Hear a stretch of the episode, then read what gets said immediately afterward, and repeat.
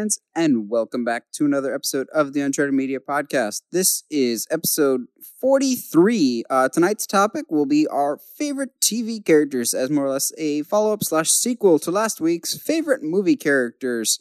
Uh, but before we get to that, Josh, how are you doing tonight? I'm uh Tired? I'm a, I'm a tired boy. I pulled a 14 and a half hour shift. Uh I'm currently slurping on a little uh little milkshake because you know the Sonic does Ooh. uh, half half price after eight.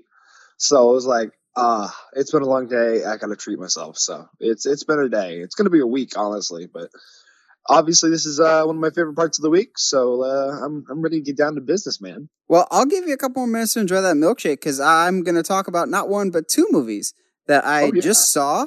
Uh, Monday, I saw the movie Crawl, the alligator one, and actually a Oh, couple yeah. hours ago, Heather and I just got back from seeing Stuber. So we're gonna, I'm gonna give my general thoughts about both those movies. Um, America. I will give favorable reviews to both of them, actually. Um, I will say right off the bat, I did like Stuber a bit more, more than I thought I was, uh, but I'll get into that in a second. Crawl was exactly what I thought it was going to be, but not nearly as good as some people were making it out to be. So I had heard going into Okay. it that Crawl was amazing, a sleeper hit, and it is, it's good. It's like if a sci-fi channel original movie was actually good. Um, Mm. it when it sticks to its premise of a girl trapped in a crawl space with alligators, because she's trying to see if her dad's okay in the middle of a hurricane. Uh, when it sticks to that, it's a lot of fun. It is some of the best tension in a movie and making me on the edge of my seat since uh, A Quiet Place. But A Quiet Place, it is not. There's some family drama in it that just does not really click, and also none of the actors in it are particularly great. They almost are like casted out of a sci-fi original movie because I don't recognize any of them. The main actress is kind of like a discount Emma Stone, but everyone is fine. There's quite a few wince-inducing moments. Uh, the Gators are very realistic, and Josh, I'm sure you'll understand what I mean by this. But there's a couple parts that I personally winced Mhm. there's there's one part in particular that I'm actually watching the Saw movies right now, so I've kind of just gotten used to uh, booby traps and violence.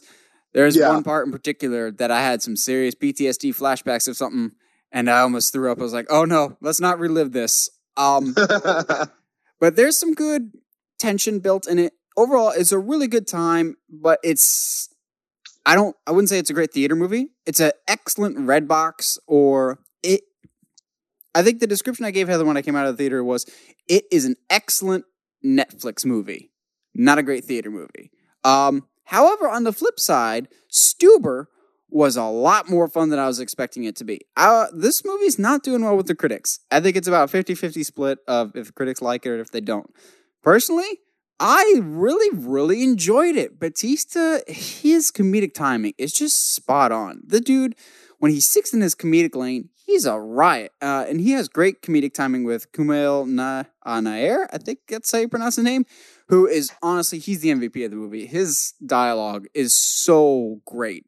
Uh, just the premise of Dave Batista just got LASIK eye surgery, so he can't really see anything. So that's why when he's tracking down this guy that he's been hunting for two years, he needs um, his Uber to more or less drive him around. And it is hysterical. It is so well done. It's not the funniest movie I've ever seen, or maybe not even the hardest I've laughed in a movie all year, but it is a nice, fun, lighthearted time in the theater. If uh, if you're looking for something fun to see in the theater, you just want to laugh, escape for a little bit, Stuber is a lot of fun. Uh, if not, I could definitely say see it on Redbox, but it wouldn't hurt to see it in theaters. It's actually a lot of fun and a lot better than I was expecting. Um, that out of the way, let's get into the news, shall we? yes. Because oh wow, I felt like I was just kept adding on to it this week because there's so much stuff, and we actually had to cut some stuff out. Uh, Yep. But first of all, this broke earlier of the day of recording, so we weren't initially going to talk about this, but we're like, oh, this is a pretty big deal. Um, not only has Marvel announced, well, Marvel hasn't announced this yet. I think it's Hollywood Reporter that was officially reporting this, but they're a pretty reliable source. Um, we are getting Thor 4. not only are we getting Thor 4, but Thor Ragnarok director Taika Waititi is coming back to direct it. Um, Interesting. I'm I'm excited about this. Obviously, I'll go into more detail about why, but uh, before I go into detail, Josh, what do you think about Taika Waititi returning? But also, what do you think about Thor 4 being more or less official? Okay, so first of all, it's interesting to me that they were they're announcing a Thor four before a Guardians of the Galaxy three. So I have a theory about that.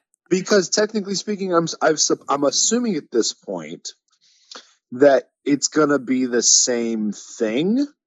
I don't think so. I think they'll be Really? connected, but they'll be two separate movies. Hmm. Now, here's where my theory hat comes in. I think they were waiting to say this at Comic Con, but it got leaked Okay. because Comic Con is this weekend, and that's the that's a this is a big announcement that could have been a really cool announcement for Comic Con, but I think it got leaked early. That's what I think. Okay, I can see that. But yeah, I think this is. I would not be surprised if like Guardians three and uh Thor four are connected somehow. I can see that because uh, uh, uh, when we leave Endgame, spoilers, they're in the same ship. So Yes, and James Gunn has said, however, that Guardians 3 is not as Guardians of the Galaxy. That's not at least what it's titled. Um, yeah, But James Gunn has been very vocal about he's known what the story for Guardians 3 has been for a while, even before Endgame. Uh, I, I'm under the impression that he knew the ending of Endgame and where characters would be at. But I think he's known the story for a while, so whether or not that includes Thor, I'll be very curious to see. yeah. But also, honestly, the writing, um, I that kind of would excite me almost though. Is having the Guardians of the Galaxy with the uh, Waititi um, writing Oh my goodness, yes. very different. His writing's very different from James Gunn. Yes, James Gunn. It's both of them are really good comedic writers. Uh, I always get the impression with Taika Waititi, he's a little more fast and loose. Of a lot of Ragnarok was improvised. So if you can have that improv improv improvisational, there we go, style of comedy with the rest of the Guardians, I think. Yeah. Oh my goodness, Chris Pratt's improv ability mix, Mm. mixed with uh, Chris Hemsworth. Oh my goodness. Well, so the big thing is, I I would be okay with, let's say, uh, Chris Pratt taking a maybe a different direction with Star Lord because he has kind of come off a little douchey as of late. Yeah, like an idiot. More yeah, so than like, he was in the first it- one. not not mu- not really someone that we can get behind. Yeah. And I wouldn't be surprised I- if that's something that gets remedied in Guardians 3. I agree. Um, I'm more thinking if if there's crossover between the Guardians and Thor, just the fun combinations that we could have of Korg and Groot or Oh yeah, Korg and um, Drax. it'd be a lot of fun, honestly. Oh yeah. Uh, that's even just to say that the guard the Guardians of the Galaxy would even be in Thor 4. It if it is a Thor movie, I could see it just being Thor by himself. Or now hear me out. Chris Hemsworth actually did just recently sign on for I think two more Marvel movies. I forget, but he just re-upped his contract. I'm gonna say something radical. There's a very good chance that Thor 4 doesn't have Chris Hemsworth. Really? Uh, this is my prediction. I think Thor 4 will star Valkyrie. Interesting. I could see Valkyrie becoming the new Thor. okay. Because he more he kind of handed the baton off to her at the end of Endgame. And I highly doubt we'll ever see Natalie Portman back as Jane Foster ever again. So maybe somehow, some way, she uh, Valkyrie becomes our new Thor, our new Lady Thor. Huh. So you're you're saying you would say that over them bringing in the alien Thor? I think, ooh, I could absolutely see uh, Beta Ray Bill being in Thor 4 because we're getting more cosmic and weird. And Yeah. it would make more sense for him to obviously be introduced into Thor than Guardians 3. Yeah. But yes, I can I see more Valkyrie than Beta Ray Bill as being our next Thor. That's fair. I can I would I could accept that. And that's one of those characters of Val if Valkyrie is our new replacement, like um, Sam Wilson taking over for Steve Rogers, it's one of those passing the batons that I'm actually really okay with because they did such a good enough job, at least for me personally, of establishing the character and making me care that if they're Yeah. filling in these big shoes, I'm totally on board with it. Well, and Valkyrie actually feels deserving of that title. Is the other thing. Like, I, yeah, I which don't is something think- I never felt was the case with Jane Foster ever. yeah, absolutely. Like Valkyrie, when Thor goes all fat, lazy, drunk guy, like Valkyrie is clearly the one that should be in charge, and she takes it upon herself to become ruler. So she, in my book, that makes her worthy. Yeah, oh, absolutely. If not her as the main, I could see Thor four officially crowning her as the new Thor, Yeah, I, I could see that too. like a passing of the baton, like a movie we will talk about later that seems to be getting people all up in arms. Yes, I, I personally would love Beta Ray Bill. I, think, he's coming. be- I think he's very much coming. They've set him up. They've teased him enough. oh yeah, I, I, I, and especially with bringing in Stormbreaker. Yeah. Um, but I think this is great. I pointed this out to Heather that this is actually the Marvel's. This is the MCU's first fourth. Because, well, technically Avengers Endgame, but I think that's kind of a part two to the third Avengers movie. We haven't had a fourth installment to any single character's story. We had Iron Man 3, uh, Captain America Civil War, um, even going back to Tobey Maguire. He had Tobey Maguire Spider Man trilogy, Blade trilogy. Um, I'm trying to think of any other character that's had more than three movies as solo movies, Yeah, uh, I don't think so. which this is kind of a big deal. But also, um, if we've seen the stats, Captain America and Iron Man are still have the most appearances. So I think Chris Hemsworth in the back of his mind is, wants to tie that before he retires. I mean, I could see that, but also the on the other side of that is Ragnarok. He felt a life for the character that he didn't feel before. Yes, He's, like, there was that sense of that, so rejuvenation in the character. Exactly. So he he might be feeling like there's more to be done here now. Yes, and with Taika Waititi on board, I I would like to see more of Thor, more Korg, more Miek, more Valkyrie, just more of his style. We all know that I love Taika Waititi as a director and as a comedic guy, so I'm all on board for him. And I love Thor as a character, so I'm all on board for more of him. Um, so another big thing that came out this past week. Um, not a whole lot of trailers recently, but we had one for The King's Man, a prequel to the Kingsman series. Now, Josh, you are probably the big, bigger fan of the two of us of the Kingsman series. I like the first one, not as thrilled about the second one. I'm still quite on the fence for this prequel, especially after the watching the trailer. But before I go into my thoughts, what do you think about the King's Man trailer? Um, I was definitely pleasantly surprised. Um, I think we talked about it a couple weeks ago.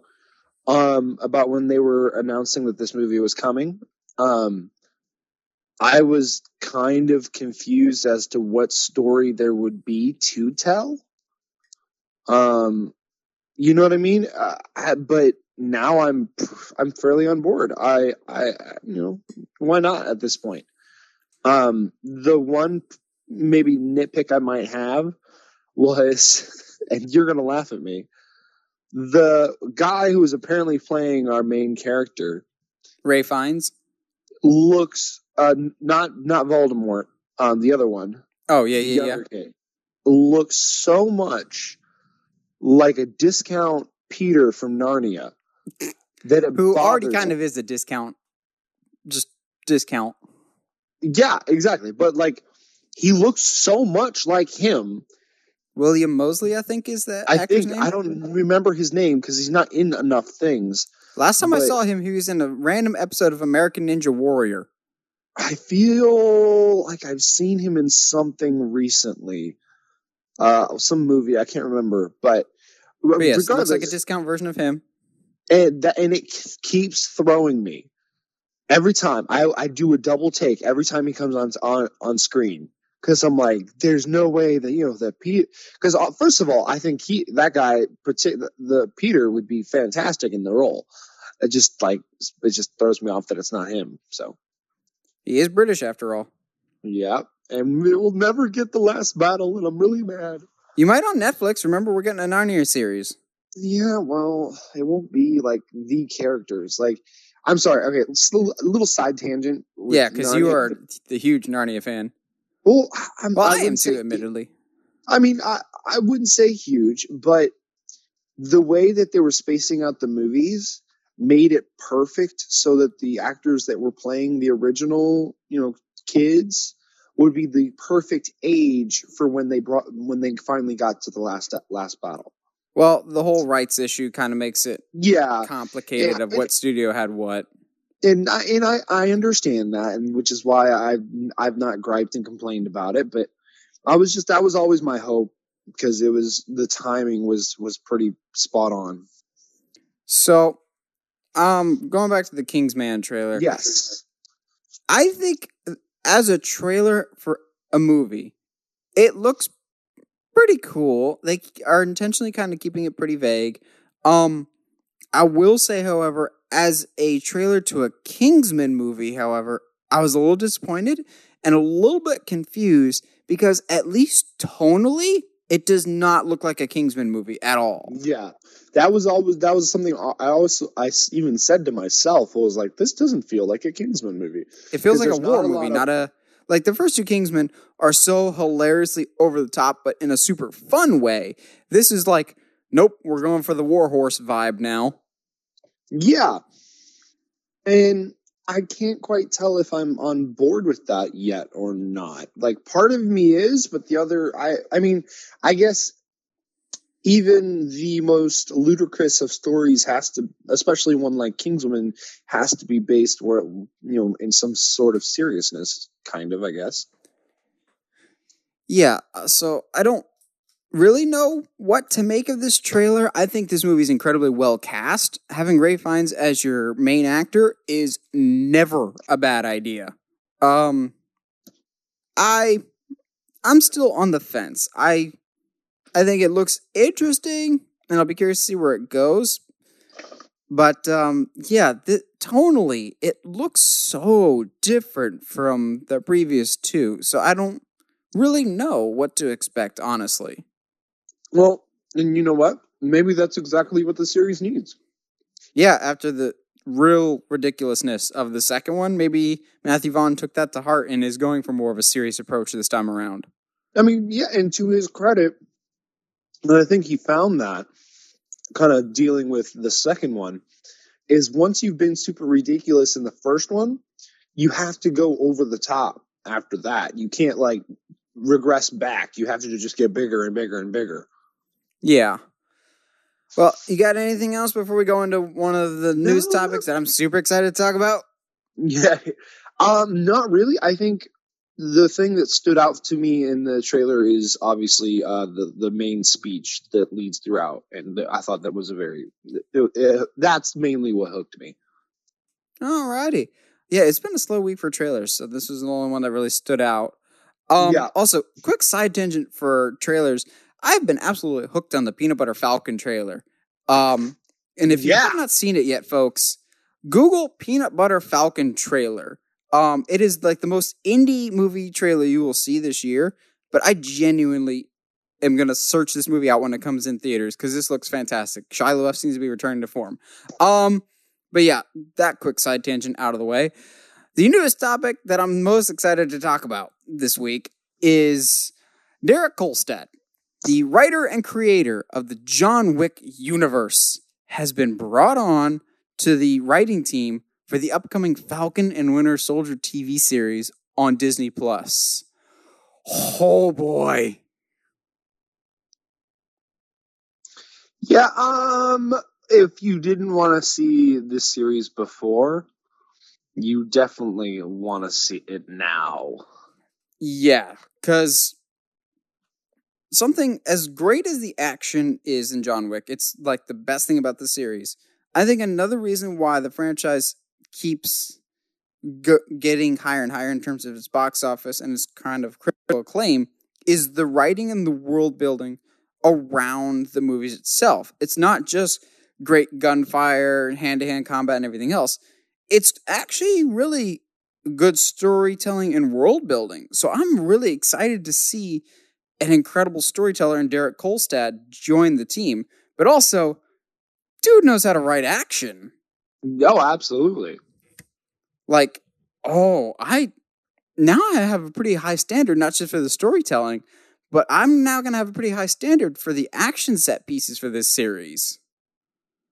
Oh, absolutely. And that, and being that this is a movie with Falcon and uh, Winter Soldier, that's just going to take both of these characters to the next level. And I guarantee you now, we will see Falcon in the um, white and blue Captain America suit because um, the original end credit scene it it's not a spoiler because it's not this not this isn't the actual end credits for it. Uh, but the original end credits for Spider-Man: Far From Home was supposed to be Falcon showing up in the Captain America suit from the comics. Yeah, absolutely. So I oh, I'm excited for that day to see him in the suit because I even before I became a big Falcon fan, I, Falcon I still think is one of the most underappreciated people in the MCU. He's fantastic. Um, I've always been a fan of that suit that he's got. It's so great and and immediately separates him from the Steve Rogers cap. But I'm excited to see the dynamic. Um, before Far From Home, we watched Civil War again, and just rewatching the scenes with Falcon and Bucky are fantastic. I love their chemistry together. I actually, so hot take time because yeah, from time to time. Oh, well, here we go with the hot takes. Hot take. I think Bucky has better chemistry with Falcon than he does with Steve Rogers. Oh, absolutely. Of I care more about those two characters than I do about Bucky and Steve. The movies always tell us that they're close, and you care about Bucky because you care about Steve. Their chemistry is always just like, we're brothers. Sure. But no, like the Falcon and Bucky, they get on each other, but at the end in the funeral for Endgame, they're actually there for each other. I think they have better chemistry. Yeah, oh I agree. And I'm that's Even the number like, one thing I'm most looking forward to. Even more than the Mandalorian actually is Falcon and Winter Soldier. I would, yeah, I, I would legit. I mean, we both know I'm not going to, but I would pay for the um pay for Seven the Disney bucks a month, man. I, we both know that I'm not going to because I'm just yeah, gonna that's true. I'm gonna borrow it from somebody else because that's what I do because I'm a cheapskate. That's not okay. It's not cheapskate. I'm just just broke all the time. Yeah, it's there's a reason why I don't have Pop Tarts in my house, and somehow it's your fault. Oh, come on. It's been five years. but it hasn't been 11 years. Speaking so of 11, Millie Bobby Brown from Stranger Things may or may not have just been cast in the MCU. She is denying it, but that is exactly what someone who's just been cast in the MCU would be telling us. Um, so she may have just been cast in the Eternals, which is slowly but surely, if the rumors are to be believed, is slowly gathering a all-star cast of Millie Bobby Brown, Angelina Jolie, uh, Stubers, Kumail Nan, uh, Nanjiani, Nair. I always forget his last name. I'm I'm so sorry to that actor. Um, Josh, do you think adding Millie Bobby Brown is a great thing, an okay thing? What do you think of her as an actress? Um, I mean, as far as I'm aware, the only thing I've seen her in is uh, Stranger Things. Is, is Stranger Things? Oh, that's what I was. I was trying to think and make sure because I th- could have sworn she did something else. Godzilla. That's what it was. I haven't King seen Godzilla yet. Yes, I haven't seen Godzilla yet. I don't know how she was in that, but um, I remember you seeing her seeing that movie though. Uh, I have not seen she- Godzilla yet. Not the second one. Oh, I've really? tried. Okay, I've cool. just I've not been able to get around to it. Yeah, it's a timing thing. Um, I'm gonna have to wait till it gets to Redbox, and then I'll just I'll pop it in there. Um, but as far as uh, you know, Millie is concerned, I, I'm down. I think she's a good actor, um, or actress, whatever you want to, the terminology is. But um, yeah, I, I, I'm not as familiar with the Eternals as with a lot of other things, so I'm not entirely sure what to expect. But obviously, if you know, I think you and I are of the same mind when it comes to co- Marvel content. If they're going to put an all-star cast behind it and then actually, you know, put some work into the actual storytelling, then yeah, I'm down. Yeah, I can't sit here and pretend to know the Eternals like at all. I'm just going off like no, my general knowledge of comics. I'm like, are they anything like the New Gods from DC? Is is that what they're like? Because I I genuinely don't know anything about the Eternals. Um, I know Stranger Things pretty well, and time for another hot take because I'm full of them today. I'm not entirely sold that Millie Bobby Brown is a good actor. Really? Okay. Because I'll say this in terms of the rest, the entire ensemble cast of Stranger Things, and it could just be her character. I feel like I'm going to get in trouble for saying this, but I think Eleven's the weakest character on Stranger Things. Yeah, I, because I of see... her performance. I'll be honest. Because Eleven's character is very one note. Is not a character that is required to express a lot of emotion. It's not a character that's required to do a lot of physicality. It's a lot of um, look stern and look angry about a given thing. I will say Millie Bobby Brown does that incredibly well. I just don't think she's necessarily been given the most opportunities to show her full range as an actor slash actress yet. So she could be phenomenal. I just don't think Stranger Things has been the best showcase of what she can do yet. I, yeah, and I agree. And to her credit, she's what, like 13, 14? 15, I think. 15? Yeah, she's got a lot of room to grow and a long yeah. way to go. I'm just saying, compared to like her co-stars like Finn Wolfhard, who's been in a bunch of stuff, or um, Will or Dustin, I yeah. think she's kind of a weaker character because they don't give her a lot of other stuff to do. Maybe that's just the writing. Um, but she's often comes across as very one note. So I'm I'm not entirely convinced of her acting ability yet, but Marvel doesn't miscast people except Edward Norton, but that's a whole other side story. That's yeah, that's that's a this, law. Uh, that's a whole podcast episode in and of itself right there. Yeah. Um. So I mean, Marvel clearly not really because we can literally her, just. So I'm going to trust Sarah Finn and the casting department. Yeah. Now, casting that I am ecstatic through the moon about is we have more casting news in regards to Universal's upcoming, not Universal, Blumhouse's. There's a big difference, a much better difference about Blumhouse's upcoming Invisible Man movie. So a while back we said Universal had more or less taken had given up on their dark universe after one movie and we're just like Blumhouse fix our mess, please. So Blumhouse is slowly but surely reintroducing the old school Universal monsters. Um, that was announced with Leigh Whannell directing, who uh, worked with James Wan to do Saw. We already had Elisabeth Moss announced as one of our actresses, as more or less the main actress. We now have our Invisible Man himself, uh, Oliver Jackson Cohen, better known for his work on The Haunting of Hill House. Um, I love this casting because uh, I'm blanking on his name. I believe his character name is Jack. Um, he was the drug addict younger brother in um, Haunting of Hill House, which fight me. Haunting of Hill House is the actual best show on Netflix, better than Stranger Things. It is one of the best TV shows I've ever seen. I'm so hyped for season two. I love The Haunting of Hill House. It's phenomenal scares, phenomenal acting, and Oliver Jackson Cohen is a phenomenal actor, especially what he brought to the role. Um, for Haunting of Hill House, I'm super excited to see what they do with this. But to me, it also shows that they are taking their time with this and really going for talent, but also the story of the Invisible Man with uh, Elisabeth Moss believing that her um, ex, who will be Oliver's role, that he's dead, but in reality, he may not be. That's where the whole Invisible Man thing comes in handy.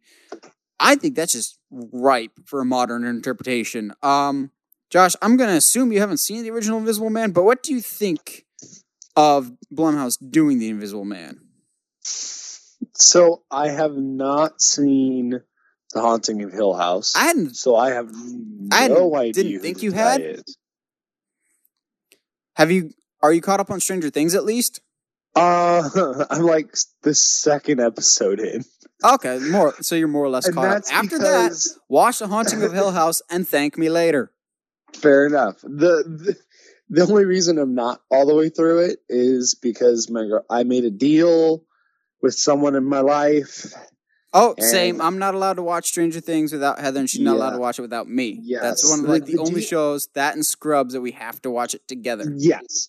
The deal was I had to save Stranger Things for her and I if I could go watch Umbrella Academy and I think there was something else uh, on my own, which I, I just finished. Haunting of Hill House. I, I might do that. at There's only point. like ten episodes. oh, that's easy to do. I, that, that's There's like only like eight or ten episodes, and they're all like an hour each. Oh yeah, It'll take I you mean, about as that- long as Stranger Things, but you'll yeah, like it more than Stranger Things, o- knowing knock that out. dude. It's Mike. Flanagan. Of course, you'll like it. If you Of like course. Oculus, which I know you do, you will like Haunting of Hill House. There's a lot of Oculus in it. Cool. Um, as far as the Invisible Man goes, um, I yeah, modern interpretation. Why not? Let's do it. I mean, I think the the Mummy with you know when they were trying to rebuild to do this dark dark dark universe. Yeah, get out, get it out of your system. Oh, that is, Um, oh, that's one of the worst movies I've ever seen. I yeah. And I had The- guests ask me all the time when I worked at Universal at the Mummy ride. Oh, I've heard that they're gonna they're gonna reskin this or um, refurbish this so it's the Tom Cruise one. And I told guests blankly, straight to their face, no, because the Mummy movie was not good, and we want to forget this movie happened. I told guests Yeah. that to their face. Yes. So, but to its credit, I'll I'll give it this. It did make it a decent attempt at trying to. No, they didn't. to I, I would say that it was. No, It wasn't good. It was Nope. an attempt nonetheless. You know it's bad Uh, because they the same people that tried to shoehorn in a universe in the Mummy are the same people that tried to shoehorn a universe into Amazing Spider-Man Two. Okay, fair enough.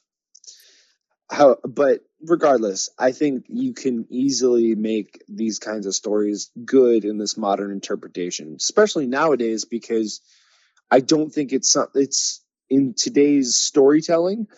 People are are very much aware of what else is uh, is out there uh, content wise. So trying to make a you know a mummy movie or a Invisible Man movie is going to take something something a little bit more creative to get people in that, those seats than just being like, "There's gonna be a mummy and it's gonna kill people." Ooh, like you know, that's not that alone premise alone. Much learned by Thomas uh, Thomas Thomas Thomas Cruise. Thomas Cruise.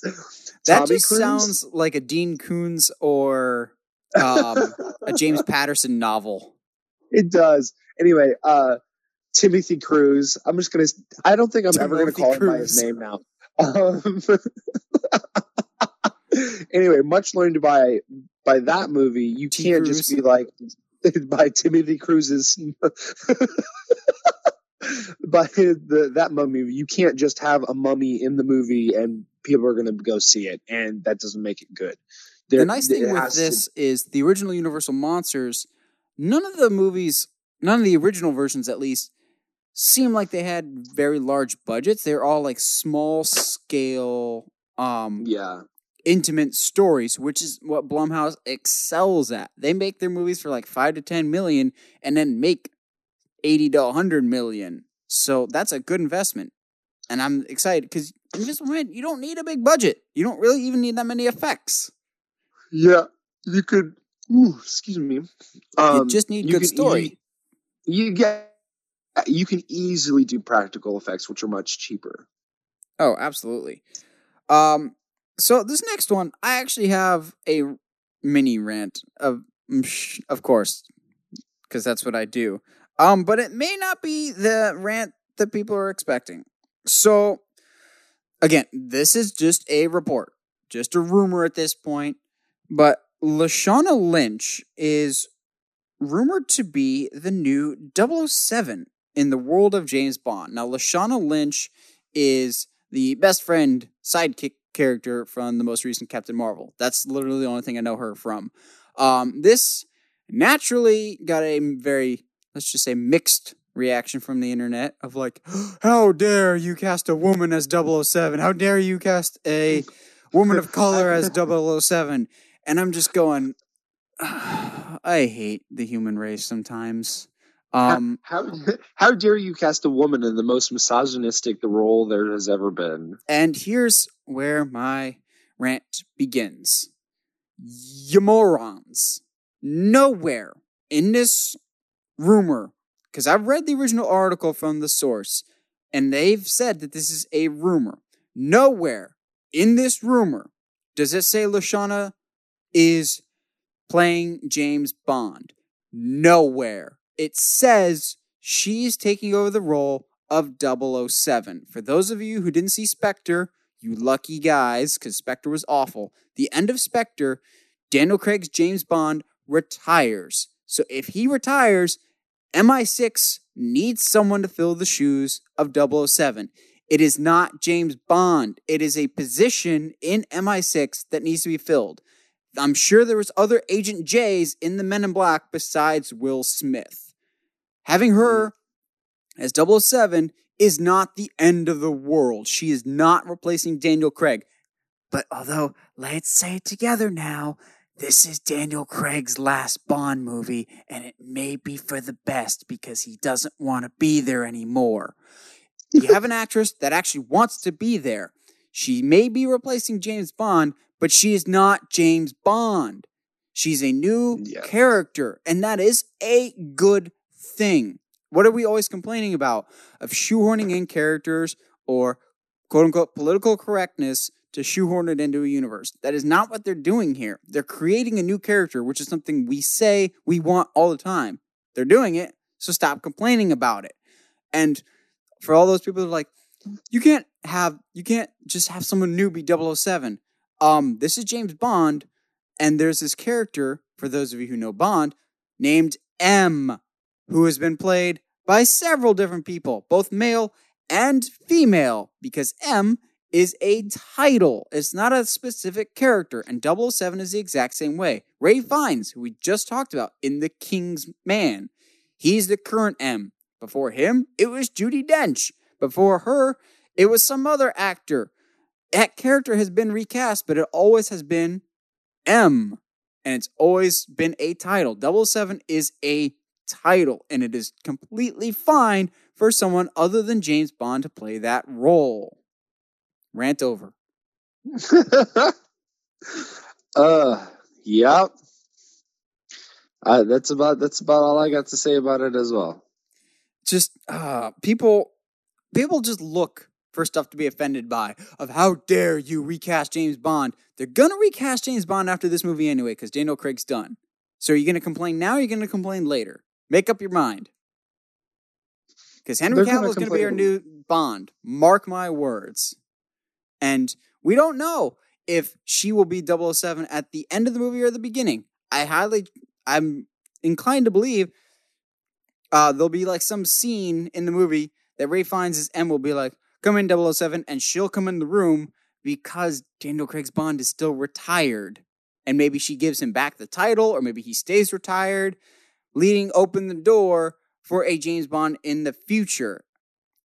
It's it's like people are like, you can't do that. You do realize James Bond is notorious more than any other franchise for recasting and changing up timelines, right? It is yeah. okay.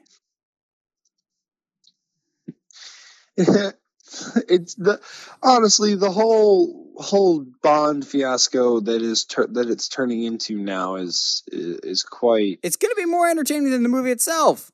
Yeah, and that's not even addressing the whole rumors of the villain that may be returning. No. You know who I'm talking about? No, There's rumors of care. a certain Christoph Waltz being on set and returning as Blofeld, to which I'm just going, wait, isn't Rami Malek the bad guy? Look, man, I don't need you coming in here into your Bond franchise with logic and reason, okay? I is this is gonna sound horrible for me to say, but I kind of just want to get this bond over with so we can get a fresh start. Cause I feel like this is the end for Craig, and he's Yeah. he's been done with it for a while. And he I think Yeah. he wants to move on. And I think fans we fans have already started to talk about who's the next Bond before um this movie even comes out. So that just kind of hangs over this whole production. So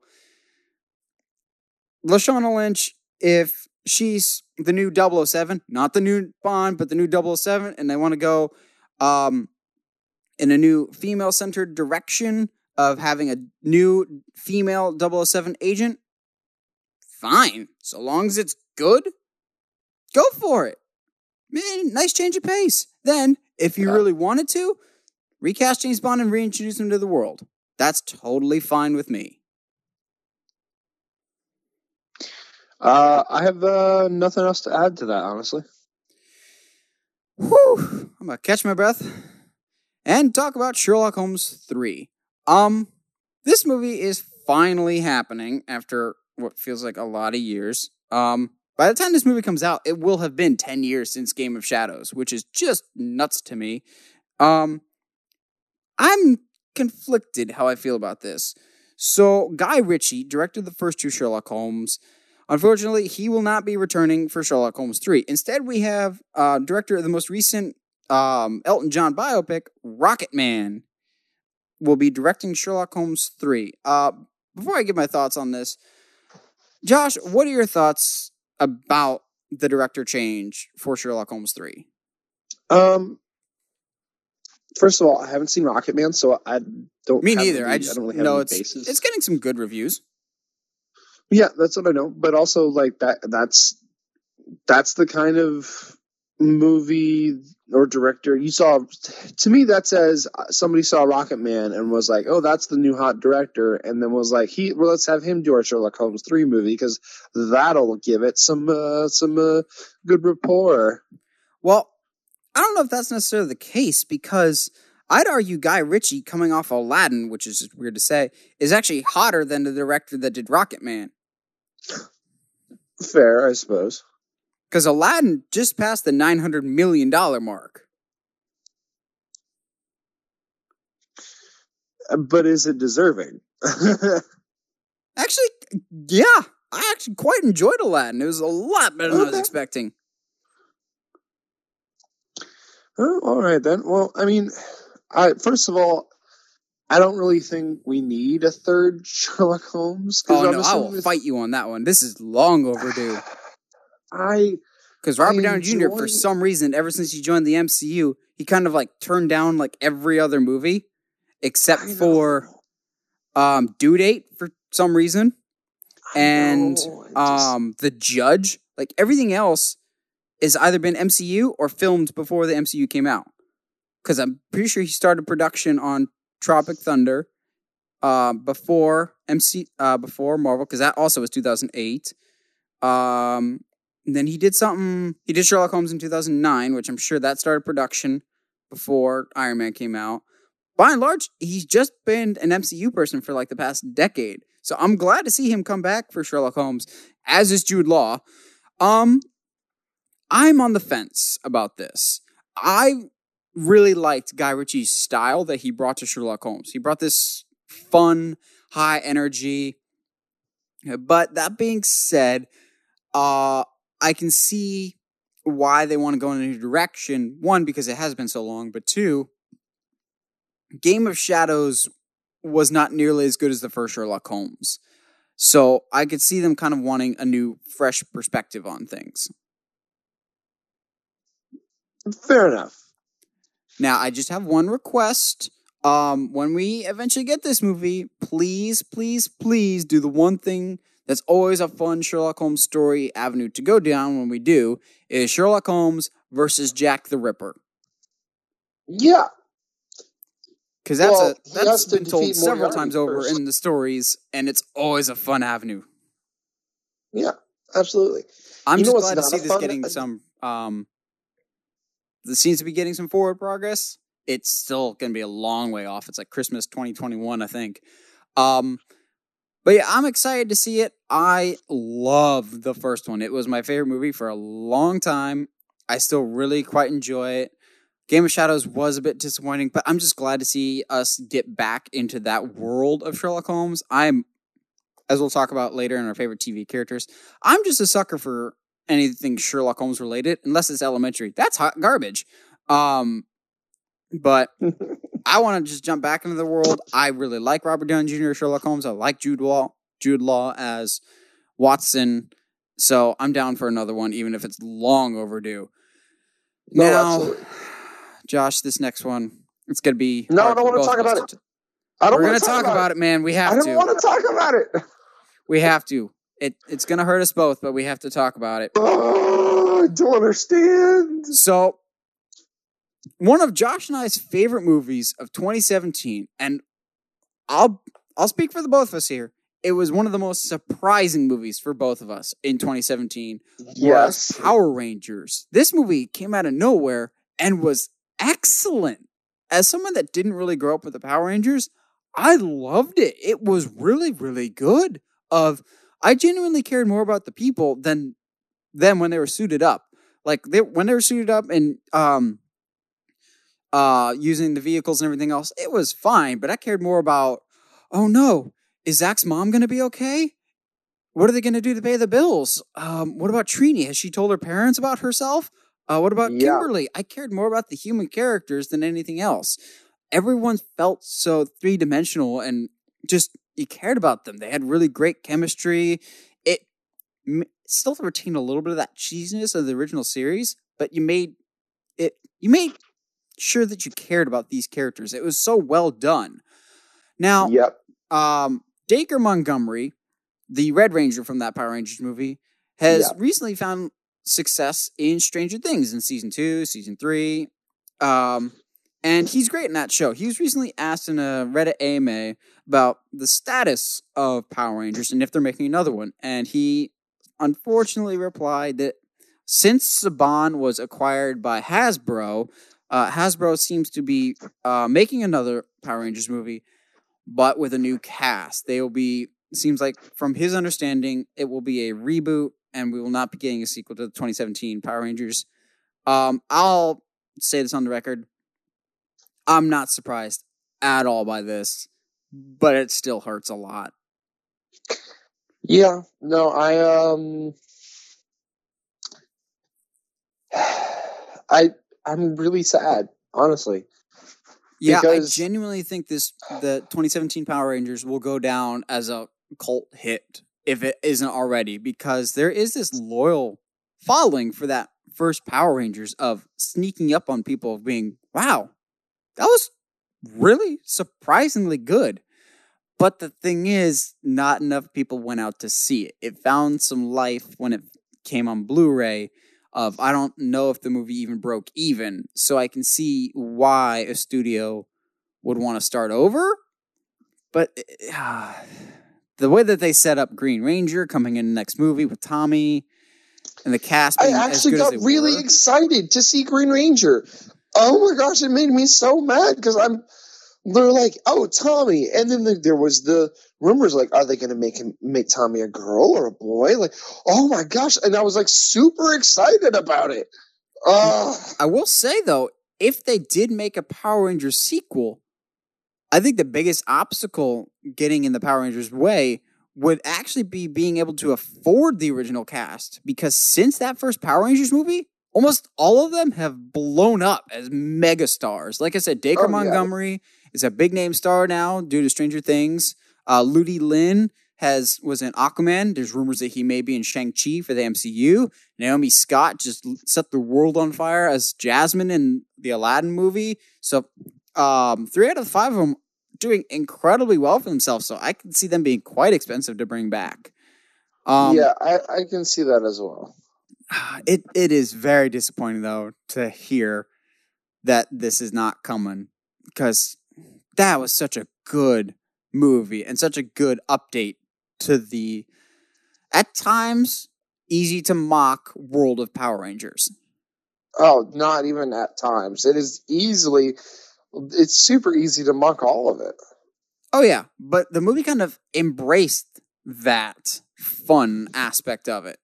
So It grounded itself in a real world easily. yeah, absolutely. So a little, um, I'm doing a little fan casting in my head, right? So let's say like complete reboot, right? They don't bring anybody back except for one.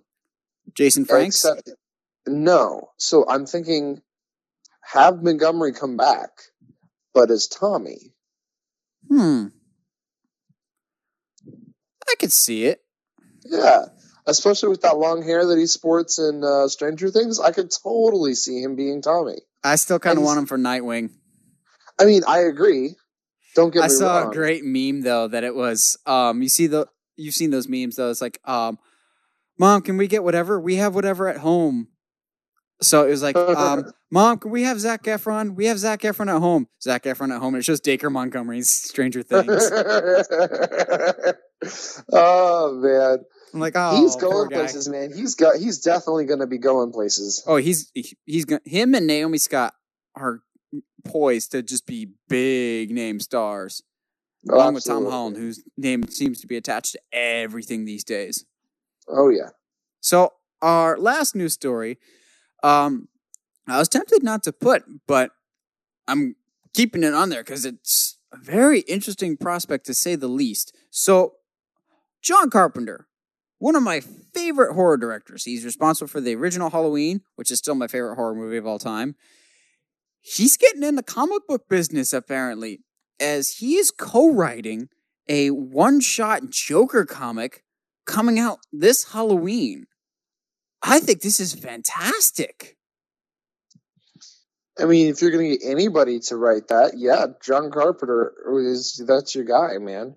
I will say John Carpenter can be a bit hit or miss with horror because as much as he's got um like um the thing and Halloween, he's got quite a few that no one really remembers anymore for good reason. Um Yeah. but we've had these one shot stories before. Heck, the killing joke is one to say the least. Um, I like these one shots of just different storytellers' interpretations of characters or what they could bring to the table. So I'm very curious to see what he brings. I like the fact that he's co-writing it and he's not solely responsible for stuff. I think he can bring a lot of creative ideas to the table. So I'm I'm hyped to see what goes down with this. Yeah, oh, absolutely. Now, if they want to be creative and bring in the money or just reward some of us, um, what they should do is make it a DC Universe exclusive Ooh. because they haven't really made any comics exclusives. They have show exclusives like Young Justice or Titans, but make a comic exclusive. That's assuming the show hasn't been di- dissolved into HBO Max by then. Yeah. But I'd say make that an exclusive. But need to say, I will absolutely be picking this up, just more out of curiosity to see what he brings to the table. Oh, absolutely. I'm always down for that. And I just like Carpenter, assuming he can, assuming he's not involved with the Halloween movies, which apparently are shooting back to back, like we talked about last week. Yeah, which could be good or bad. Yeah, I'm not sure. Um, Josh, you got a sponsor for us this week? Yeah, why not? Um, today's sponsor is uh, Sonic for their half price shakes after eight.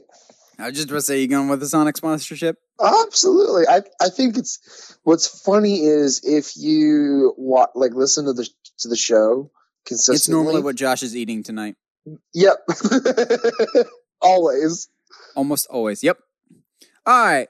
Well, last week we talked about our favorite movie characters, and we're like, well, sometime we'll do our favorite TV characters. Well, glad you waited for that whole week before we got into this.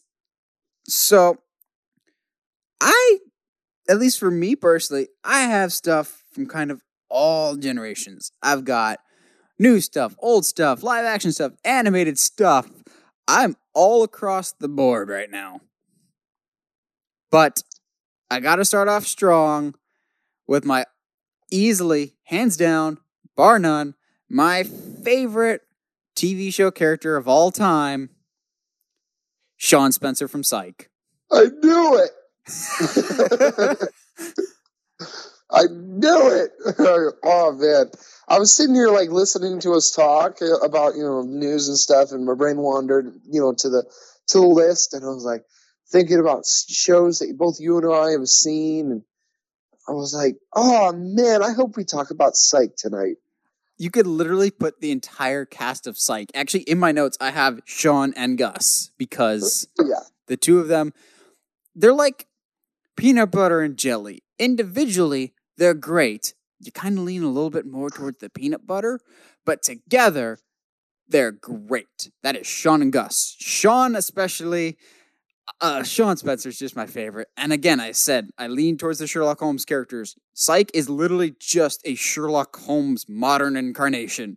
With he really is, but uh, it's with Sher- with Sean being your Sherlock, being the socially awkward, um, but genius guy who has a medical assistant, which is lit- legitimately Gus, Yep. who sells pharmaceuticals. which there may come a day where I am no longer entertained by Gus's girly squeals, but it is not this day. Absolutely. But then, And honorable honestly, mention to the one psych character that never gets nearly enough love Woody the coroner. Oh, absolutely. I love Coroner so much. But this anybody from honestly anybody from Psych. It's just the show's so well casted. Lassie's great. Jules is great. Uh, Henry Spencer's great. I actually almost corrected somebody on my Facebook timeline today because they had some Sean Spencer quote, and I was like, mm, "That's a Henry Spencer quote." Yep. Amateur. Um, what is this amateur hour? Psych was and always will be my all-time favorite show, and Sean just the quick, like fast as a bullet, uh, pop culture references. Mm, I wonder why I like his character so much. Yeah. Hmm. With his Yeah, you're- fantastic you're- hair, let that be known. Yeah. So let's keep along this train of of uh, drama esque shows with Uh, a lot sure. of comedy in them. Um, I was gonna nominate uh, Dr. Cox and JD from uh, Scrubs. See, I have one of those names. I have Dr. Cox, but not JD. I have Dr. Cox and Turk. Yeah, I much prefer okay. Turk over JD. JD starts cool, but towards the later seasons, not a fan of his character. He gets fair enough. really but he's annoying. also the he's also the only the reason why anytime I see I go to a bar and I see somebody order an apple tea, I laugh. I laugh to myself. um, but generally speaking, the whole cast is incredible. Oh yeah, uh, you have Carla, who honestly never changes, but that's a good thing. She stays Yeah. the mama bear from season one all the way to the end. Um, Turk has some really good growth as the immature frat guy to a somewhat responsible father of two kids. I mean, he like he grows where he needs to. Like there's times where JD tries to pull him back toward you know back down to where he is, and Turk's like, man, I I can't like I'm a I've got dad now. I've got a kid. Like I can't be doing all this stuff. Like I still love you. You're still my best friend. You And they still do can't- their stupid stuff, yeah. but they do it a little more responsibly. Oh man, what is her name? The the older black uh black.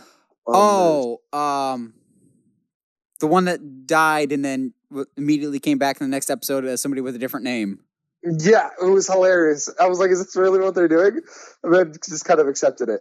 Um. Although the character that makes Oh. me laugh the most is janitor, easily, Oh, absolutely. because most of his stuff was improv. Um, but we've talked about it numerous times of I love Dr. Cox because he's a very interesting and complex character. Of honestly, to me, he's the actual hero of the show. Oh, absolutely. He's th- what literally holds everything together, and his arc to me is even more fascinating than Turk's. I, I would agree. He where he starts in season one all the way to spoiler alert becoming the chief of medicine for season three and almost kind of seeing why Kelso was the way he was for so many seasons. Yes. And Well, and and not just that, but I do. I feel like like he has the biggest arc out of all of them. with his relationship with Jordan, the relationship with his kids, and more or less being like, my childhood sucked. I am not my father, though. Yes. I think to me, the moment I realized Dr. Cox was not the same from season one all the way up to this moment was Carla and Turk's wedding. Mm, and when he wanted to actually be with Jordan? Yes. Like and just the the stuff that he talks about with Carla in that in that episode. It's you you see like this isn't just the the the angry kind of douchey guy that was also really smart. So he was hard to not respect him, but he's kind of a jerk all the time. But then like you get to that moment and it's he, this isn't that guy. He's he's sweet. He is caring and he's like you understand like the anger doesn't come from a place of I just hate the world. It comes from a place like I I like my, I love my, what I do and I like to do what I do at a high level and I need everybody else to get back to get up to that level as well. I think because he's such a cold and somewhat emotionally distant character, when he shows emotion, it makes it that much more powerful. I will always say that the saddest moments of Scrubs always somehow revolve around Dr. Cox. With the oh, two being totally um, the, the episode uh, with Ben. Oh, that's the one that that I can dead. never get through without just crying. Uh, Dude, when Brendan Fraser's character oof. dies. Oh, Dude, because even when you know it's coming, because they drop some interesting foreshadowing throughout the whole episode. Oh, Oh, yeah. it's a gut punch. It really is. It it's mm, See that, Mm-mm-mm. but the moment that always gets to me even more is um, when he's so desperate to save that patient that he um, uh, save his patients. Actually, he uh, once that one patient dies, he gives them all the different organs, but they were all infected organs, and he loses all three of the patients, and he just flips out, like flips over the defibrillator, um, yeah. and just freaks out and quits on the spot with tears in his eyes. And I was like, oh, that's hard to watch. Yeah. Because you watch this guy for so many seasons now of just being nothing phases him, everything rolls off his back. And you've seen like other characters have had someone die on them, like JD's had people die on him, Elliot's had people die on him, and they've had to deal with it in another way. But then Dr. Cox, it just all blew up, and it was just, oh, that's such a powerful scene. Yeah. I think the thing it, it, it is it's a bigger deal when it happens to Cox because Oh, absolutely. he's he's Dr. Cox. Like he doesn't lose people. People like you go to you want to get better, you go to Dr. Cox. The man's got your back. Like I mean, crap, half of my my uh my comebacks and all of like the crap talking that I do in in like at Just work. calling people like, girls' names like Nancy. Oh yeah, his is from Dr. Cox. Just His like monologues are just the best. Oh, they're the best. And like my brain always like gets attached to like weird things. Like when he calls JD out for uh taking too long for shopping for shirts because he's nervous about his nipples poking out. It makes me laugh every time. Um, whenever him and ah, what is his name? The big buff dude who who's all like always about the sexual stuff. Todd? Um, Todd. Um, th- when they're like working out and trying to get Turk to go to to work out with him, whatever, and he's like, the moment you, the moment you're happy with how you look is the moment you lose. And I was like, well, well, okay, It's because Cox is dead inside. yeah, I mean he is, but he's not. True. Um, what else you got? You got a couple more? Because I got plenty Oh. more. Oh, I got plenty more. Um, I bring to the table since we're kind of talking about this. Uh, I always try to. M- my goal every year is to try a new show um, that maybe I wouldn't before. Uh, obviously, I have. I gotta watch more than one show a year. It's some, but sometimes that's yeah. all. I, that's all I have time for. So, um, a couple of years ago, uh, I tried Frontiers with Jason Momoa. Oh, is that um, the one where it's like him in kind of like a wilderness kind of like yes, backwoods? it's back in the days of, of the fur fur trading up in Canada, up in the Hudson Bay with all the Indians and stuff. And he basically, you know, plays the typical. His character's name is uh, Declan Harp, and he pe- plays, you know, typical Jason Momoa. I was about to say, know, Jason Momoa is playing Jason Momoa. Yeah, basically, you know, he's half Irish, half Irish, half Cherokee, or something like that. So he's like, you know, he he he's as cool as he can get, basically. I mean, the first time you meet him, he's like skinning a- uh skinning a deer, and it's just he's he's a really really cool character. But he as Jason the- the- yeah, but the the interesting thing for me was Declan Harp is perhaps his deepest character because the more you learn, the more you learn about him, the more you understand why he is, why he's very like kind of withdrawn, why he he he's okay with sometimes with taking certain risks and stuff like that. It's it's he's a very interesting character, and obviously it's Jason Momoa, and he's got a certain level of awesome to him that will all you know it's hard to not be awesome when you're Jason Momoa. Yeah, I don't know if it's possible for Jason Momoa to not be awesome at something. Oh, absolutely. You got it. What? While we're sticking with dramatic characters, you got any other dramatic roles? Um, yeah, I, but it's both of them are from an anime. Actually, Go for it. Then I'll Um, transition us to our animated characters. Absolutely. So, uh, have you ever watched Full Metal Alchemist, the Brotherhood not. series? All right. So, first of all, I think you would enjoy it. I know, I uh, to my knowledge, you're not that into anime, and that's okay. Um, I'm but a casual. yeah, I mean, I am honestly, I am as well. But uh, Full Metal Alchemist Brotherhood has some of the coolest characters and some of the most interesting storylines. Uh, so basically, Full Metal Alchemist is about essentially. So the you know that the point in time when alchemy was you know kind of the main study of science of you know the way that the world worked instead of you know traditional science. The sh- uh, show is based upon the premise that alchemy is the direction that people went with as for as far as learning about the world and understanding the world ra- rather than traditional science. To the point where it's almost to a level of like magic where people can like actually create and destroy things in seconds uh, using alchemy and stuff. It's it's in of course there's all kinds of different forms and blah blah blah. Anyway, the character is his name's Colonel Mustang. He's like the head, head of poli- police. so I've got like an Oreo in my throat. Um, he his his alchemy is basically flames, but in order to make it happen, he has like a very sp- a specific design on the glove that he wears, and he snaps whenever he he uses his flames. Um, but he the his character is one that much like Dr. Cox comes off as cold and unfeeling and very like I'm just here because I'm the colonel and uh, you're going to listen to me because I said so. And if you don't, I'm going to incinerate you. So, you know, pick pick your poison. Um, but the as the show goes on, you learn more about his past and uh, why he is the way he is, and to the point where uh, this character that you you don't that's been by his side throughout the entire series, and you're not quite sure how he feels about her, but one of the main villains like legit goes after her, and he pins the villain against the a wall and legitimately disintegrates the person. It's like a, almost a five minute scene of him just snapping over and over and over again and hearing the character scream. It's intense.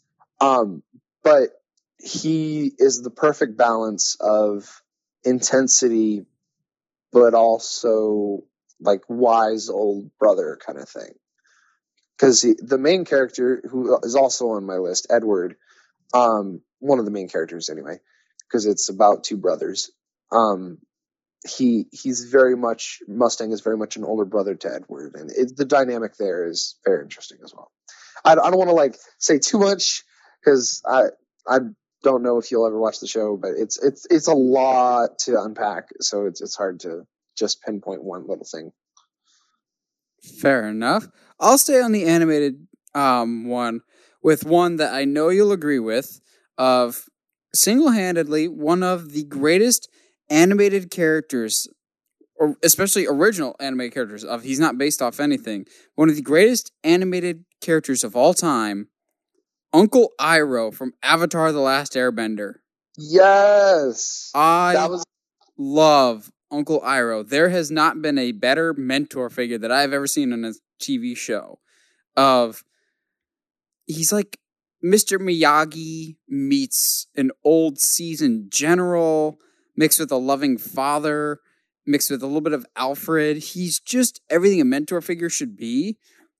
But uh it was interesting because Uncle Iroh was always on the bad side. And as a kid watching a quote unquote kid show at the time, to have such an interesting and complex character on clearly the villain side, when this, these were the days of uh, Prince Zuko definitively being one of the main villains for Avatar before his incredible face turn over the show to being one of the main protagonists against his own father, uh, Fire Lord Ozai. To have almost kind of being rooting for Uncle Iroh from day one because he was this like level headed, good figure of there's that great scene of uh, Uncle Iroh's in prison for something, but the way that they shoot the scene with Zuko visiting him in prison, Uncle Iroh's the one in the light and Zuko's the one in the dark, even though Iroh's the one in prison. And just the symbolism yeah. was brilliant for that. Um, Iroh the... was one of the wisest characters I've ever seen in a show. He's so good. And we've said this before in our five good things. Uncle Iroh is one of the few things they actually did right in the live action movie. Um, I have both Uncle Iroh and Aang. I just all of the last Airbender show was so incredibly well cast and just so well written. You could have Iroh, Aang, Zuko, um, um, Toph, anybody. The show is so well written. It has some of the best characters ever created, not just for an anime show, some of the best characters for a show, period. Oh, dude. Yeah, no, because I, so Uncle Iroh, a specific, the, there's always parts of the, of the show that you don't think you'll remember or you you you haven't watched the show in a long time and you forget certain spot points. Um, recently at work, actually, we were talking about Avatar: The Last Airbender, and um, one of the guys that I did not peg for someone to watch that as someone that watched animated shows started singing the song that he sings in that episode where he's grieving the loss of his son. And I was just like stopped on the grill and was like, no, why would why would you give me that emotion at this particular time? See, I don't remember that song. I just remember the one song that sparked the legend that is Secret Tunnel Through the Mountain. no, it's the it's the episode it's the multi like section episode where Appa gets taken. Oh yeah, yeah, yeah, yeah, yeah. Where he's saying he's he's singing to the portrait of his son just oh, Iroh from episode one, you root for him more than almost anybody else, and that does not change. He is one of the few like morally good, but will do whatever it takes to protect his family and protect Zuko. Yes. The other character I'll nominate from that show that I think is just as important as everybody else is Sokka.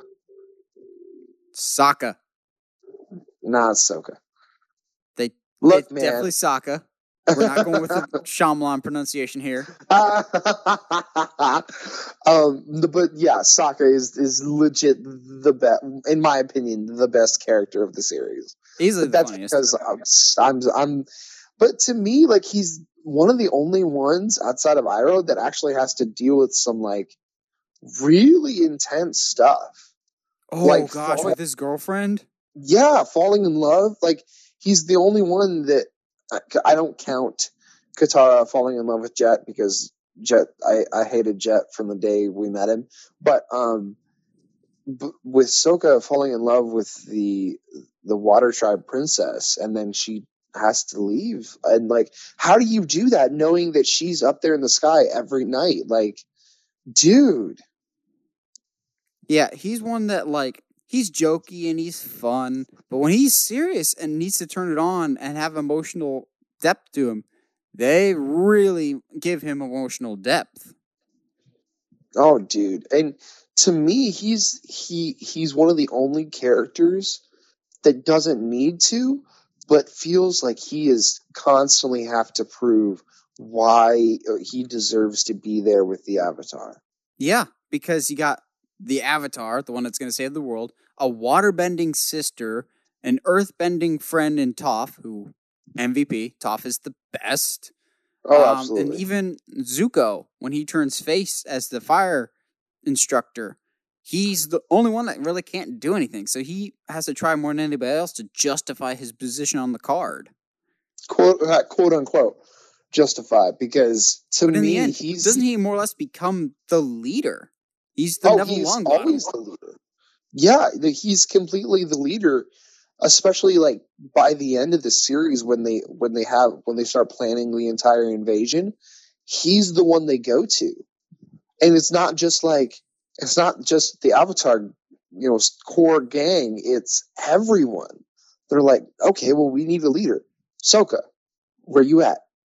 Like, it, he he's inc- especially after he gets his meteor sword that he just turns into this leader that is always cracking out great jokes.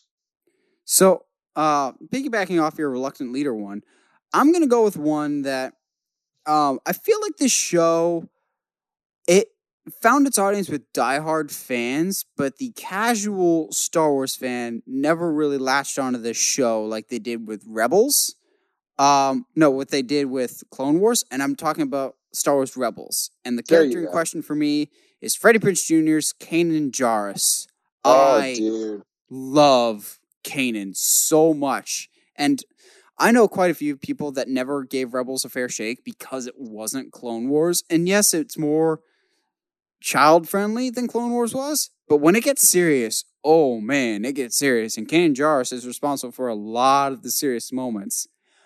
I like his Well- character because he's the mentor figure, but he's a mentor figure that his own mentorship was cut short because of Order 66. So he's a dude that's learning just as much as uh, Ezra is, the dude he's training.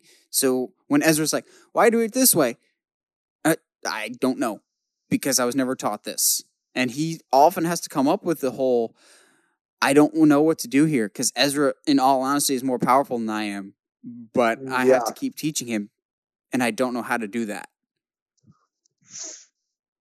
He's he's the show in general is incredible and gets more and more serious as as it goes along. I still say it's one of Uh, the most underappreciated things in Star Wars canon. Not nearly Oh, people give it the credit it deserves.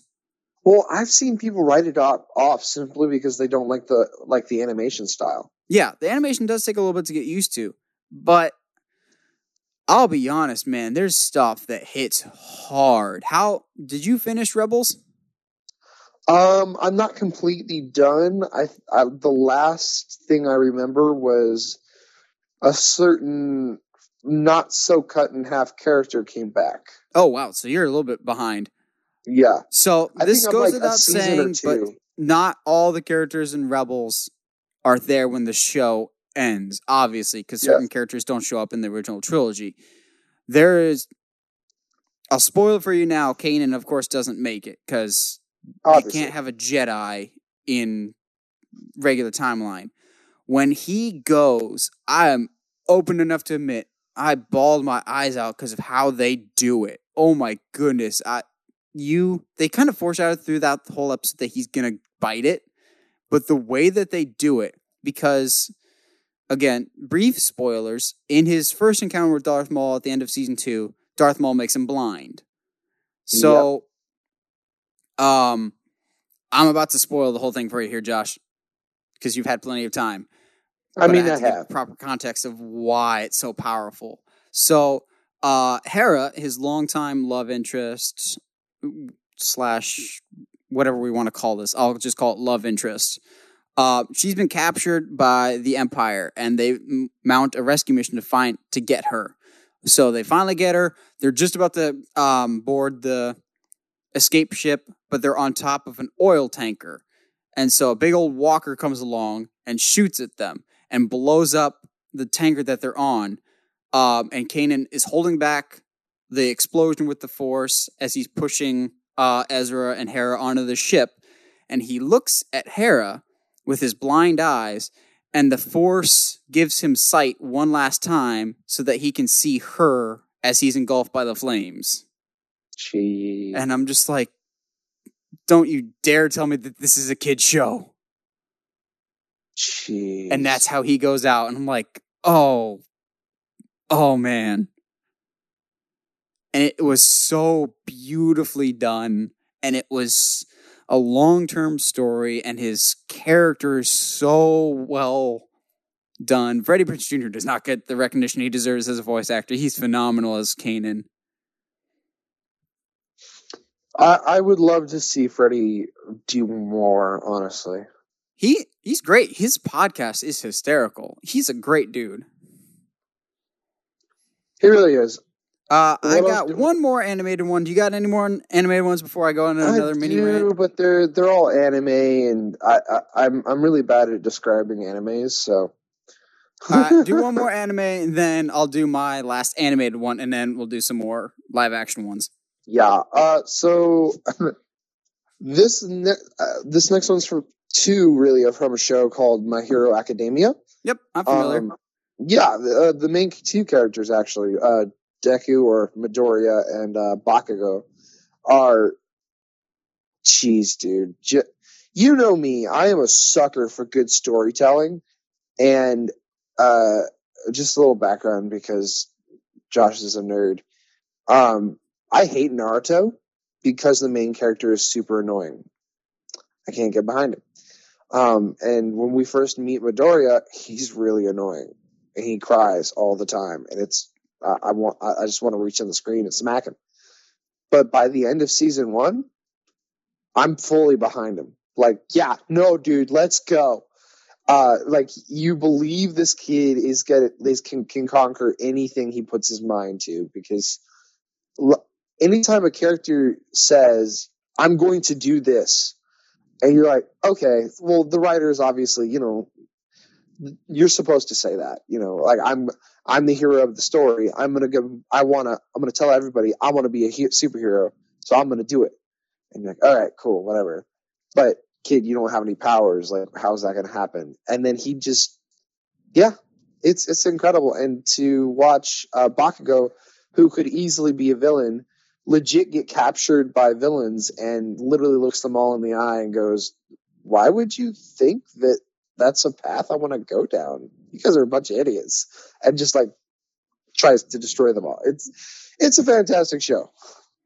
So uh, you made me think with a character that you absolutely hated, but then grew to love. I'll talk about one of those in live action um, in a little bit here, but I'll do with my last animated character that I'm sure you, Josh, could figure out very easily. I'll give you one guess. Um, Animated. is it? Are you gonna Are you gonna talk about Drake Drake Bell's Spider Man? No, that's not on my list. Actually, uh, I have been meaning to tell you something. So on Vudu, uh, my movie collection service, they have like free stuff. So I've actually been catching up on. I feel like I'm cheating on it, but Spectacular Spider-Man, Okay. which animation is still eh, but it's actually a really good Spider-Man. I really enjoy it. Uh, but no, it is a superhero though. Jesse McCartney's Nightwing from Young Justice. because Nightwing has to be somewhere at all times. But not just that, um, he is the second best Nightwing we've ever gotten behind Neil Patrick Harris in Under the Red Hood. I still love that Nightwing a lot. Um, oh, he's fantastic. but his Nightwing, his Dick Grayson just in general has grown from season one to the season three of Young Justice. I particularly love season three, Dick Grayson Nightwing, just because that feels the most Nightwing to me. But as someone that's been wanting Nightwing forever, I just love what they've done with him on the show. He's so the Nightwing that I know and love. It's just nice to see a character just come to life, even if it's just in an animated show. Just the character journey that he's gone through of just this cocky, annoying brat at times in season one who was just like, I'm the leader. Who made you the leader? I did, because I am assistant to Batman, to having that leadership stripped away and given to Aqualad, only for Aqualad to go, no, Robin's the right one. And then Robin giving it back to him at the end of season one, but becoming a really good team leader for season two, leading a really big grouping for season three. I just love what they've done with Nightwing. I'm looking forward to seeing the rest of what they do with him for season three. And I never would have thought in a million years that I'd be a fan of Jesse McCartney as a superhero.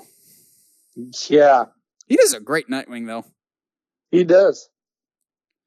All right. Um, I got a couple random live action ones now, transitioning back to live action. But before we get to mine, Josh, what do you got for some live action ones? Um, let's see if I had any left on the list that I, I came up with. Um, well, while you're thinking of some, I'll go with the one that um let's talk about earlier that you said characters that you hated but you grew to love. There's one character that um was is on a show that's very popular right now that I will admit season 1 I absolutely despised this character like with a passion. And then they almost did a double turn between him and another character in season 2 and I began to hate that character and love this other character. The show Stranger Things. oh, really? Yep. Oh, I hated Steve Harrington. yes! And now he is by far the best thing on Stranger Things. Oh my gosh, I, I hated Steve. season one, Steve Harrington, but we're supposed to.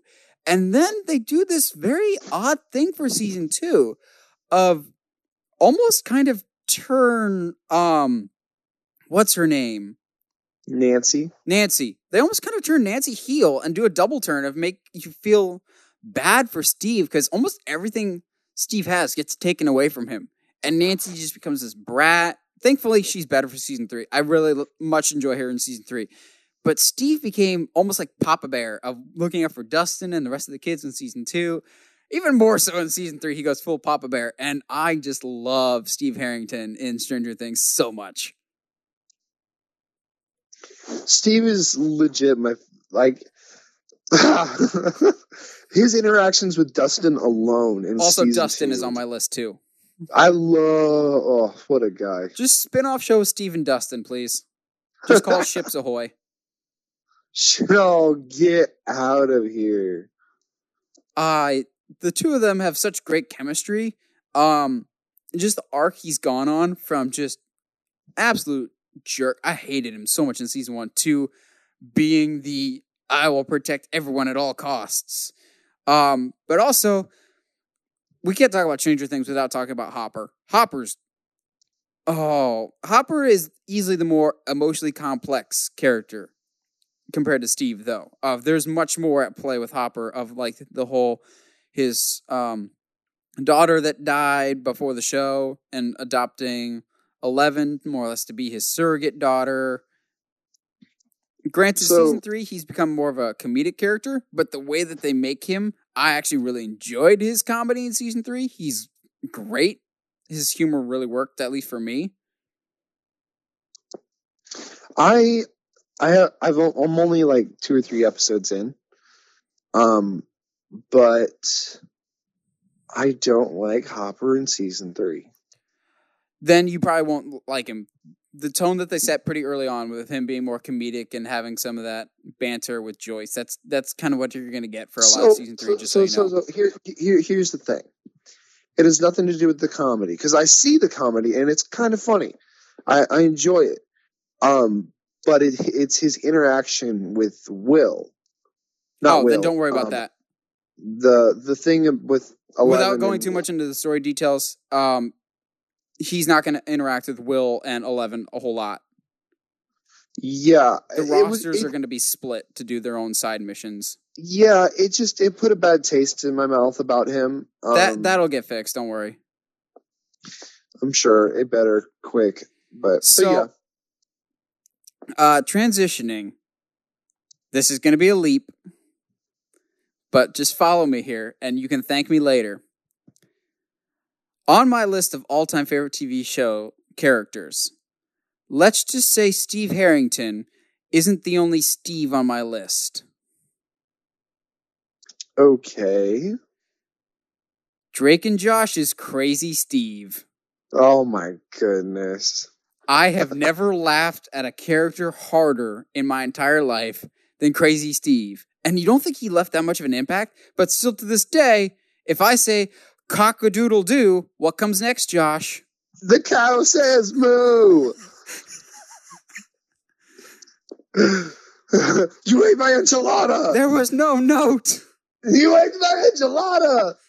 Or Oh man. just his madness is a different kind of madness of when he eats the enchilada. You're not mad at me? No, it's not my time. My therapist has given me a special time that I'm allowed to get mad at the world for the day. Well, what time is that? Ugh. Only me and my therapist are allowed to know that. Like, I was very tempted to put um Spencer from iCarly because I just love Jerry Trainor and Nickelodeon shows, but I love Crazy Steve just a little bit more. He I, I, I, he was the single greatest addition to Drake and Josh. He is so good. Uh, I still remember whenever there was a Drake and Josh show, uh, Drake and Josh episode on TV, and my mom was watching, it was always the episode where they get trapped in the house, and he's watching Dora the Explorer. Jeez. Obre los ojos, it's right behind you. I hope Oprah gets canceled. You take that back. Ah, I love Drake and Josh. Like I still would have loved a Crazy Steve spinoff show. Oh, dude, just imagine it. Crazy Steve living in a mental ward. No, they they did a, s- a Murdoch. spin-off show. Don't say They that did- he's actually Spencer. he's in he, he's he's in uh, iCarly. I don't know what you're talking about. Just Drake and Josh in general has such good comedy. Of rewatching it now as an adult, there's a lot of jokes that I just didn't catch. Of just this is really well written, just snappy dialogue. And they should have introduced Crazy Steve a lot sooner because he was like a mid-show acquisition. He wasn't Yeah, there from the was. get-go. But it is he's a great he's a great he was a great addition, and the show definitely changes once he's there. Yes, because there's almost this like the show already was random, but add in Crazy Steve coming out wielding two bras and chocolate milk, Yep. and it becomes even more random. Or um, was it Gavin? Was the hippie? I'm gonna go take a nap on the roof. because why not? That that show just had so many great quirky characters, and I oh, I love Crazy Steve. And I when I was listening, looking back on my list, I was like, I gotta have Crazy Steve on here somewhere. All right, who else you got? Because I've got two more sets. I got a set of two and one old old school character. Jeez. Oh yeah. Um, I'm trying to think, man. It's it's been a while. I've never been one, unfortunately, to watch a lot of TV. I watch So- too much. I mean, Honorable mention: Buzz Lightyear Star Command characters because we talked about that last week. um, obviously, ah, jeez, and that's what I'm trying. Oh, Samurai Jack. Oh yeah, that was your show, man. That is, oh, dude, that's my show, man. Uh, Part partly because it was of how unique it is in its storytelling, in its dialogue, and in its presentation. Um, yeah, dude, Samurai Jack's the dude. He is the dude. Well, Samurai Jack was your show. One of my shows was and always will be Sherlock Oh yeah, obviously. because, of course, Psych is a reference to the Sherlock. But when I was talking earlier about Sherlock characters, I was more specifically referring to the characters from Sherlock. Um, Benedict Cumberbatch will always be my favorite Sherlock. He is so good on that show. Like it is not even funny. Because No, he yeah, nails the. Sherlock role of emotionally cold but incredibly brilliant. You just know it. Um, but I have another character. It's Sherlock, but not Watson as my other character that I love from the show. It's Sherlock and Moriarty, and I know you're going to disagree with that. I love that Moriarty. Oh, I- don't know why, but I was, I was under the impression that you didn't like this Moriarty. no, I I love Andrew Scott's Moriarty he so is much. incredible. And I think the the the thing about him is that he is exactly like Sherlock, only completely different. Yes, I still think the Reichenbach episode, the season two finale, where they square off on the roof, is the single greatest hour and a half of television I've ever watched because of Oh, those two characters' interaction. I could just And watch I- that rooftop scene all day. That is so well written, well acted. It oh, his Moriarty. The big the only mistake they made with him was killing him off so soon. But the scene is done so well. And the good thing is the the following episode where it, you know they because they have to explain everything um it doesn't take away from the magic and it doesn't at all make you feel like oh that that's that that couldn't have happened I'm kind of disappointed we haven't seen more of Andrew Scott. I would i loved his Moriarty so much that I would love to see him in more big movies. The last time I saw him in he was kind of a minor villain in Spectre, the most recent James Bond. Maybe have him as Riddler. I would love that. Um, oh absolutely his Moriarty is to me the Moriarty that you compare all your other Moriartys going forward to, just like you compare all your Sherlocks going forward to Benedict Cumberbatch Sherlock. yeah oh absolutely just the writing was so good for that show. The acting is so good. But Sherlock and Moriarty, I have their pops. I love the two characters so much. Now, before I go on to my last one, Josh, you got any last closing ones? I, i'm struggling man I, I'm, I'm really struggling here um i'm Oh, trying to think of some live action shows This'll this may tip you off to what my last one was, but then again, this is going in the Wayback Machine. Honorable mentions some old school Disney characters that I grew up with. Um, Shia LaBeouf's character, Even Stevens, or Beans. Both of them are great. Yeah Ron Stoppable, always great. always Wade. always great But this one, not nearly enough people talk about this show. And it was one of, if not my favorite Disney Channel show. And I'm sure there are people out there listening that could already figure out what I'm talking about. And they're going, yep, this is great. And more people need to remember it. Famous Jett Jackson. I don't think I remember that show. Not nearly enough people do. It's so sad too, because he even had a TV movie, which was really good too. So, uh, do you remember Smallville? uh, yeah. The guy that played Cyborg on Smallville, Okay. he had a show way back in the day called. Oh, he was also Turk's protege on the last season of Scrubs. Yeah, yeah, yeah, yeah. He I had a show back in the day, and it was my favorite show on Disney Channel called Famous Jett Jackson, where it was this kid um, who went to school like every other kid on a Disney show, but his other job was as a TV star.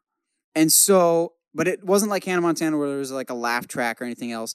It actually was more in terms of addressing real world issues closer to That's the Raven, except even more dramatic. Of his dad is a cop, and there is one episode where his dad gets shot at. And so his dad has like PTSD for the next several weeks of like someone's car alarm goes off and his dad like flips out of um there's another episode where some books are banned and so the kids are reading the book in school in form of protest as a form of peaceful protest.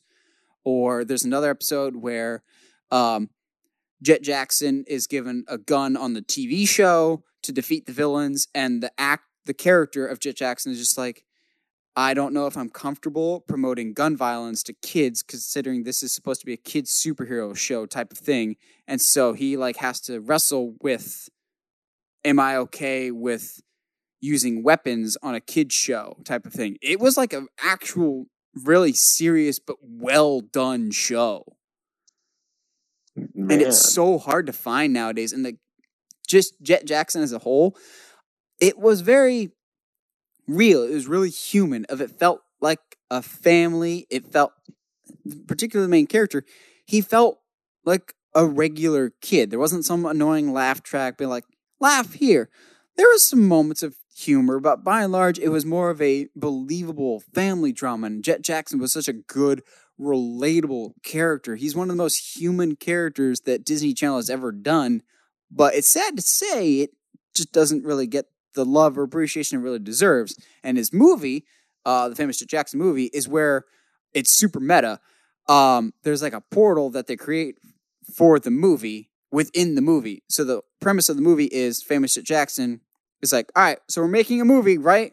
Yep. So he goes through this portal where his acting, like his character on the show, comes to the real world, and the real world Jett Jackson goes into the movie world, and they're swapped. Oh wow! And it's actually really, really clever commentary of like, um, the actors like trying to talk to the villain. He's just like, "Oh, hey, Marv," whatever, whatever, and the of course the villain's just like, "What are you even talking about?" And it was really, really well done. Not enough people have talked about remember playing Mr. Jackson, but he's one of the most human and relatable characters in any Disney show. And I'm like, this is my platform. This is my hill I die on. That it's the best Disney show with the best character. You know what that reminds me of a little bit? Oh, Static Shock. uh, yeah, a little bit. It was it was kind of like Static Shock, except Jett Jackson didn't have any powers. But in terms of like, oh, also it very much just like Static Shock, it dealt a lot with um, race issues too, because Jett Jackson was a black family, and it Okay. dealt with like racism before even That's a Raven did. So yeah, it was very similar to Static Shock in terms of it's like it can be for kids, but it can also teach kids about mature things. Yeah, absolutely, and that's so, yeah, what Static Shock is can really good at. if you can ever find episodes, I'd say seek out Famous Jett Jackson. Oh my gosh, if that is on Disney Plus, they will have a membership for life from me. No, I think they're gonna have a membership for, for life for all, from all of us. So, Except for you, you're gonna find somebody else. well, yeah. Well, I think that'll about do it for us tonight. Let us know in the comments below what your favorite TV characters are of all time are. We always love hearing from you guys. And as always, if you like what you hear and you want to hear more, subscribe to us on whatever audio platform you're listening to us on, whether that's uh, Google Podcast, iTunes, Spotify, or YouTube. And if, as always, if you haven't subscribed to us already on YouTube, subscribe to us at Uncharted Media. And as always, stay sharp, movie guys and gals.